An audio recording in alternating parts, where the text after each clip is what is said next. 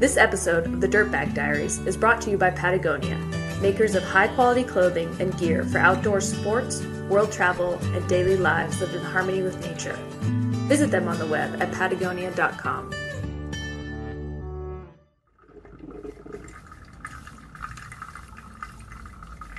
The gurgling of a coffee maker. It's a sound that many of us take for granted.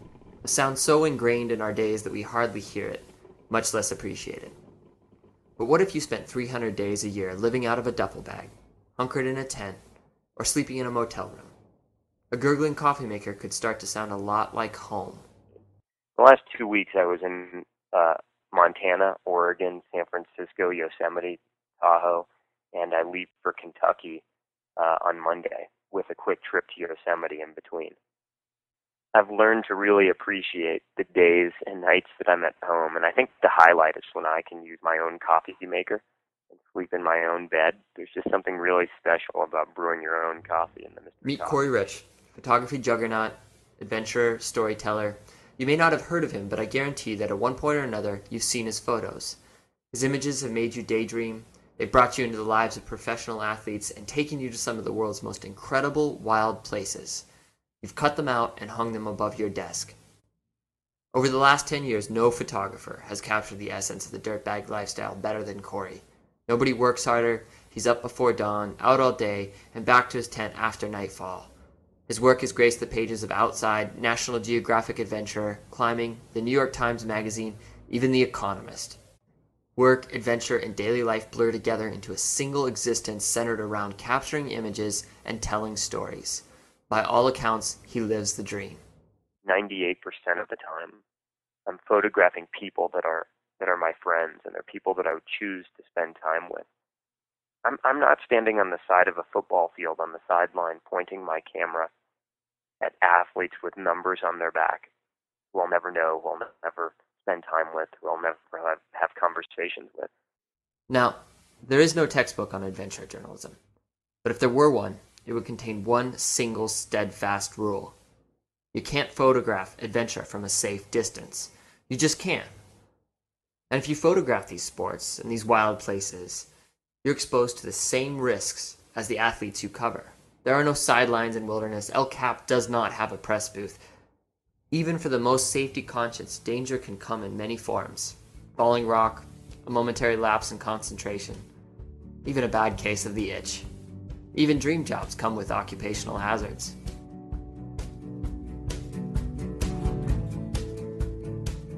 They say a picture is worth a thousand words, but which words?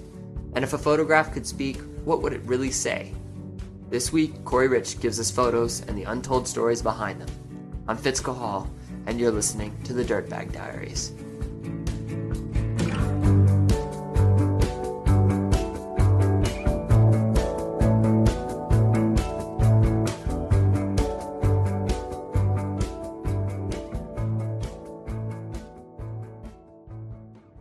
Want you to step back to 1996. Extreme sports have yet to carve out a niche in large media outlets. Jon Krakauer's Into Thin Air is about to release, and it's the book that ushered the mountains and the athletes who call them their playing fields into the American mainstream. Outside Magazine is just about to become a household staple. Magazines like Sports Illustrated and ESPN the magazine are starting to accept that climbing, surfing, skiing are more than just hobbies but bona fide sports. The adventure realm is beginning to leave the fringe, and Corey Rich is at the center of this movement. In 1996, Corey was a 20 year old journalism student at San Jose State. He scored a prestigious year long photo internship at the Modesto Bee. He was on his way towards an incredible career in newspaper photojournalism. There was one problem. Corey, like many of us, had a climbing habit. After Friday night deadlines, he would hop into a Civic hatchback he had outfitted with a bed, drive to Yosemite, and spend the weekend climbing and shooting. Monday mornings, he would wake before dawn, dive into the Merced River, and head back to work. Corey understood that there was more to climbing and surfing than a never ending adrenaline rush. The dirtbag lifestyle had substance to it. There were stories in campfires, in frost coated sleeping bags. The stories needed to be told. So he saved up money, finished his internship, took a semester off of school, bought a hundred rolls of film, and set out into the West to see if he could tell those stories through his photos. And there was something gritty and raw in his work that immediately distinguished him from the established outdoor photographers. He had combined a journalist's eye for the story with a dirtbag's mentality, and it immediately struck a chord with photo editors. And then he took a photo that changed his life. I believe there are definitely photographs that are the the turning points in a photographer's career. They're sort of the the, the stepping stones um, that move you from from one area in your career career or one level in your career to the next.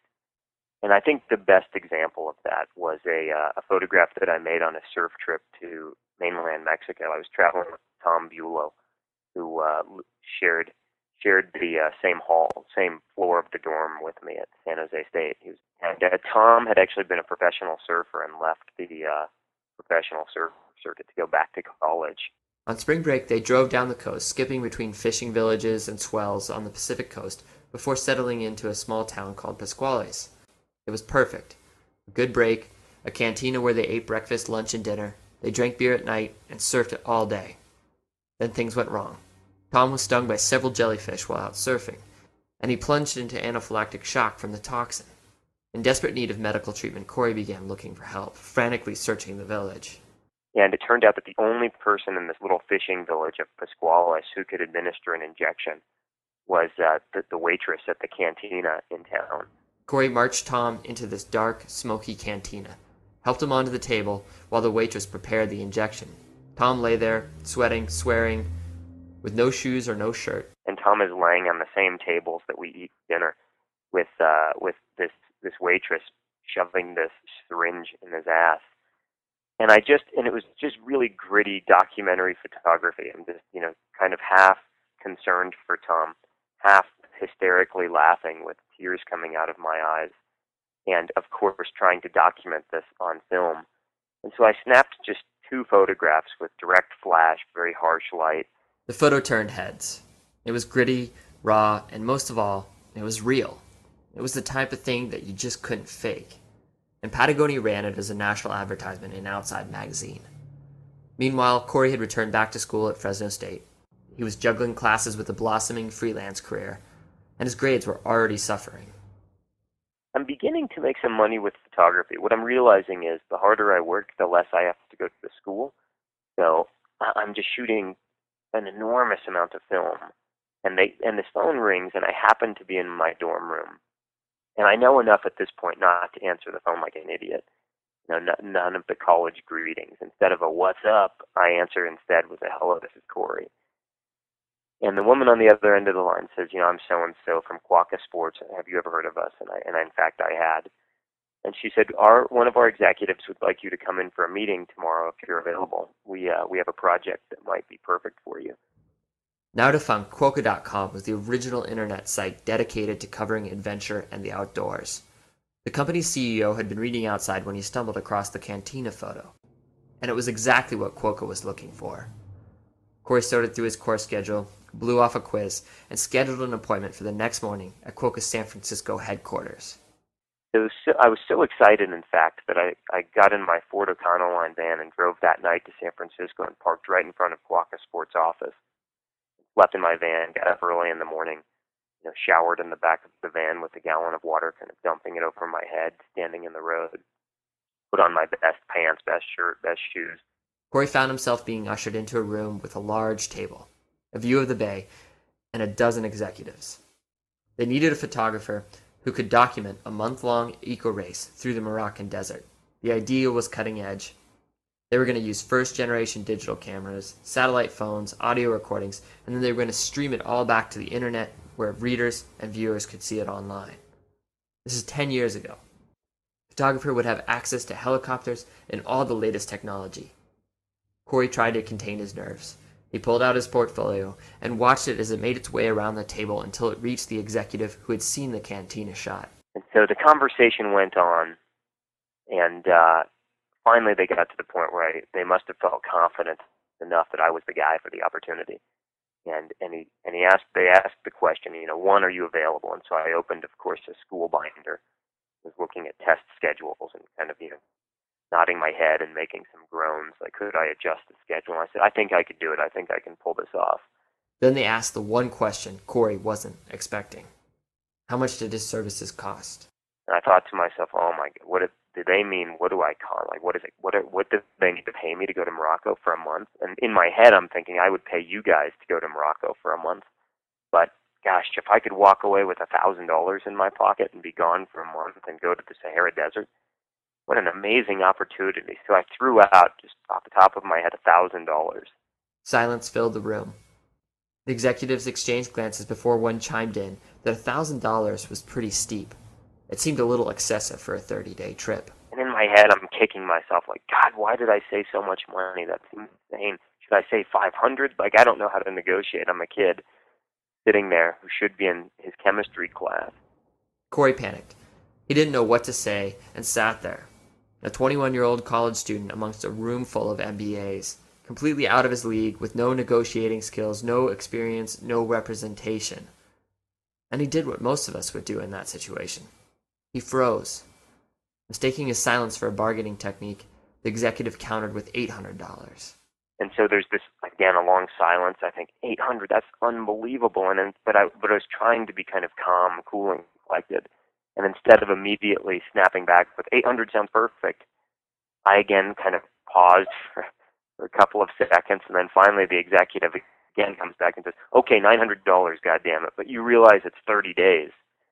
And then this light bulb went off in my head. I had this sort of this epiphany, this realization that like my entire life had just changed. They didn't mean $900 for the whole trip. They meant $900 per day. And that was it. Like my grades proportionally went down. it wasn't just about the money. It was about this realization that there were incredible opportunities out there. There were incredible projects, incredible photographic journeys um, that I could be a part of and simultaneously make money while being a part of these cool adventures. Yes, I was, I was either 20 or 21 years old. In fact, I think it was a big deal that I was 21 because I like I was able to drink alcohol at lunch with with the team. You know, I celebrated silently in my head that like this is so cool. I can actually drink wine with these guys legally. and you're getting paid for it. That worked out well. That's right. And they're paying for it. Yeah. It was great. They they were paying for the wine. I was allowed to drink it and I wasn't eating at Taco Bell while driving my van.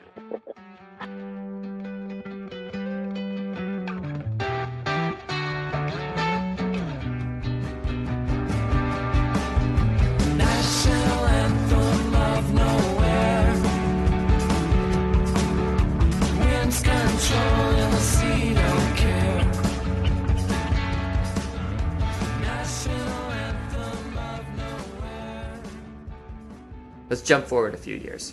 Corey is firmly established as one of the best photographers out there. A writer by the name of Chris Ballard approaches him about a story on chasing winter. A piece all about people who live for snow. Sports Illustrated is interested in the piece, but before the magazine is ready to commit to sending a writer and a photographer to the southern hemisphere, they need to see the domestic half of the story. Pro skier Kasha Rigby is the perfect personality to set the story around. The idea is simple. Corey and the writer would fly to Salt Lake City and tag along for five days to capture Kasha's entire life skiing, work, going to dinner with friends, and Bikram yoga.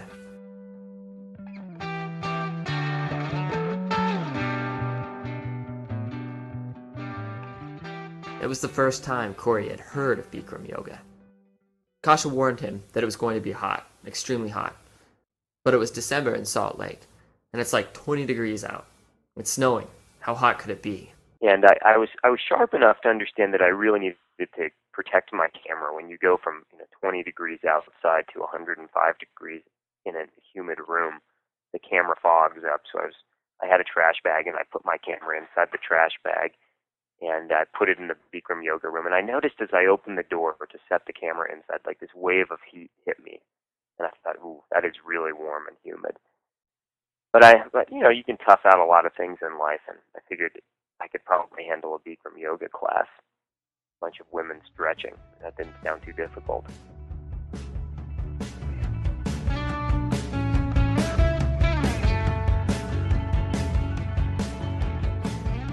We go in for the class, and I walk in in my uh, Levi's and t-shirt, and I, I quickly realized it was extraordinarily hot. I quickly lost my shirt, A couple of minutes later, lost my shoes, lost my socks, eventually rolled up my Levi's to the point that they were like stopped by my thighs, where I would have rolled them up even farther, almost into a Speedo type scenario. but it was so ridiculously hot that I finally realized I needed shorts. Like I was, I could, I could hardly handle the temperature in the room. Sweat's dripping off the camera. Corey's starting to feel horrible, and all the while, the writer, Chris, is watching through a glass window and laughing as Corey sheds another layer. Finally, Corey reaches his breaking point, leaves the room, and asks the woman at the front desk if they sell shorts. And she said, You know, we don't actually sell shorts, but we do have a lost and found. And so she pulled out this basket, lost and found basket. And I kind of dug dug through the lost and found basket, found this perfect pair of black small shorts, and ran into the men's room, changed into the black shorts, ran back into the Bikram yoga studio. Corey finished shooting, the class ended. The participants were mostly women, and they filed out, but Corey followed the two men from the class towards the male locker room. And I had no intent of taking a shower, but you have no choice. It's just so hot and you sweat so much that I had no option but to jump in the shower. I figured I would do the uh, you know paper towel drying technique in the bathroom there. And this awkward thing happened where one of the gentlemen was clearly in a rush. He was a professional, you know, probably rushing back to the law firm or rushing back to the you know his practice. And the other guy seemed to be lingering. Like as I as I kind of as I got out of the shower, he kind of stood in the shower and I'm sitting there trying to like towel off with paper towels when he kind of awkwardly announces from from the uh, the other side of the lockers. He says, "Did you get those shorts from the Lost and Found?"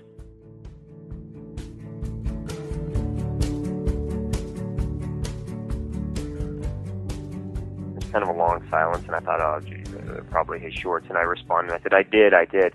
Are these your shorts?" And he said, "Well, they are actually." And I kind of profusely apologized. I, I, you know, I'll wash them, I'll FedEx them back to you, no problem.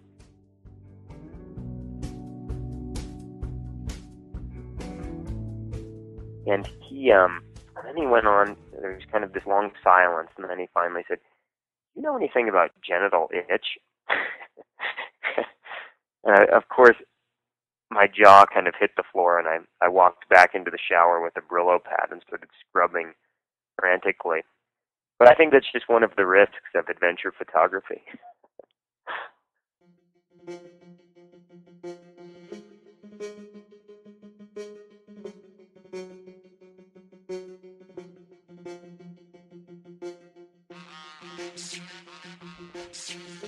strength of the photographic medium lies in its ability to package chaos and tumult into something that we can digest and consume without being overwhelmed.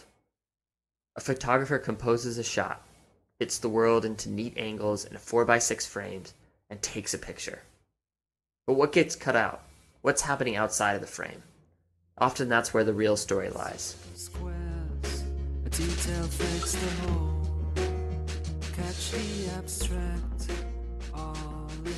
We've all seen the pictures. Tommy Caldwell frees two El Capitan routes in 24 hours, a feat that ranks amongst the greatest climbing achievements ever. 6,000 feet of climbing miles of hiking, sleep deprivation, pain, suffering, swollen feet. By the end, Caldwell was falling asleep while hanging at belays and barely able to form complete sentences. Corey's documentation of the event is spectacular. It seems as if Corey has been placed by wings on the edge of this massive cliff, as if he is merely stopping by to snap a few pics. But nothing could be further from the truth. Corey was in the thick of the action for most of the day, a shoot like that requires days of planning, keen organization, and timing. It requires a lot of heavy backpacks hiked to the summit of El Cap, and it requires hundreds of pounds of ropes, lots of ropes. And even for the most experienced photographer or rigger, sometimes it can get a little confusing. 2,000 feet above the ground, a minor mental lapse can have life ending consequences. You know, I, I'm, I'm very safety conscious because I can't get hurt. When I get hurt, everything comes to a screeching halt if I can't be out skiing or climbing or hiking or biking, I'm not out making pictures. Now, that said, there are definitely moments in this career and in my life where, you know, no matter how much calculation and planning takes place in advance, there are just some dangerous situations that have. For Tommy Caldwell, the two climbs were the acme of years of hard work, experience, and relentless training. He would begin climbing at 1 a.m., and at some point, Corey would meet up with Tommy and Beth Rodden via a network of ropes stretching from the summit of El Cap. If Tommy were to succeed on the greater project, he needed to complete the nose route's crux pitch, the changing corners. Also known as the Houdini pitch, there simply aren't any holds, and a climber must use his body, his elbows, his knees, hips, face, hands to friction up the wall. On the first attempt, Tommy slipped. He plunged out into the void, the rope went tight, and then Corey noticed that his own rope was in the frame. And, and I really didn't like the idea that in the photograph I could see myself attached to the anchor. So Tommy had fallen and he was about to get lowered back down to the anchor to uh, to take another take another go at the uh, at the pitch. So this is an exhausting experience for both Tommy and Corey. Corey's trying his hardest to get the shot right now. So he yells down to Beth Rodden to untie the free end of his rope from the belay. And the rope gets untied and tossed out into space where it just dangles. We have a lot of fun during these adventures and photo shoots, and so I think I was either Tommy was making fun of me or I was making fun of Tommy or we were laughing about something. And and I was rappelling at about the same rate that Tommy was being lowered. We're kind of having this dialogue and occasionally you'd hear Beth chime in and, and say something to make both of us laugh. And and then Tommy I remember kind of looked over at me and he said, Wait, stop and it was just this very innocent wait stop for a second. So you you natural your natural reaction is you just stop. He said, Wait, stop, you stopped. And so I stopped and he said, What are you doing? And I said, I'm just gonna lower to the anchor. And I looked down, and about six inches below my hand was the end of the rope with no knot tied in it. And I was, and I was just, I was rappelling at that pace and just in another, in another mindset. I was in this dialogue with Tommy and Beth. I was, you know, I was thinking in my head about how I was going to photograph his next attempt.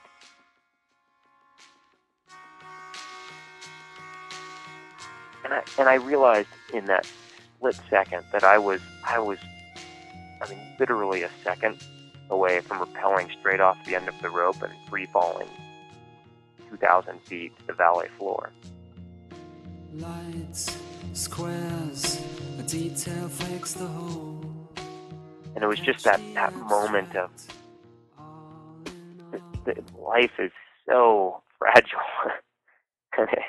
and, and no matter how much attention to detail and safety you can never pay enough attention. And of course, you know, sort of my heart came out of my mouth and uh, tied a knot immediately in the rope, kind of death gripping the other side of the rope above my GriGri And um, you know, needless to say, I mean, I I didn't rappel off the end of the rope, but boy, I'll tell you that was that was one of those moments where I was thankful one that Tommy was looking at me while he was talking, and uh, and two to um, still be alive.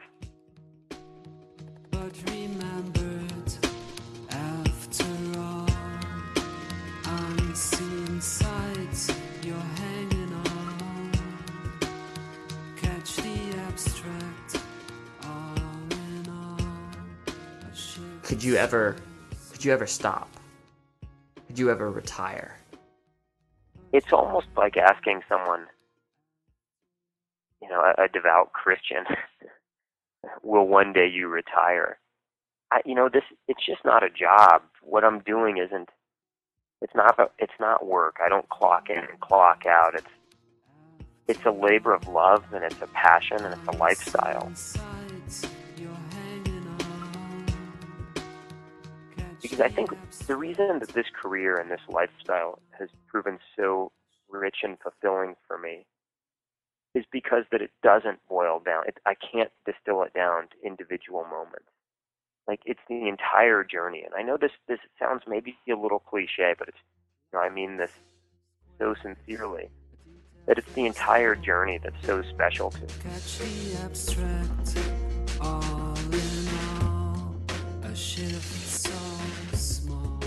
there was a world out there that they don't teach you about in school, and there is no book on how to get there. It's about experimentation and just gutting it out, working hard, being passionate, and really, really putting your all into photography and telling stories.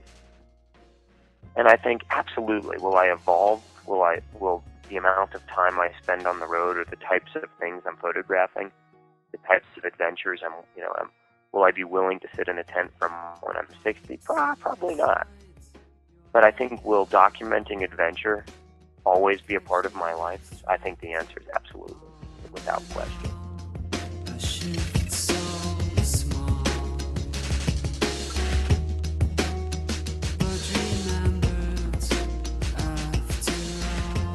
To check out more of Corey's work, visit www.coreyrich.com. When he's not on the road, he currently works, plays, and lives itch free in South Lake Tahoe. A special big thanks to the people at Patagonia for contributing to the sustainability of independent media. I'm Fitz Cahall. Thanks for listening to the Dirtbag Diaries.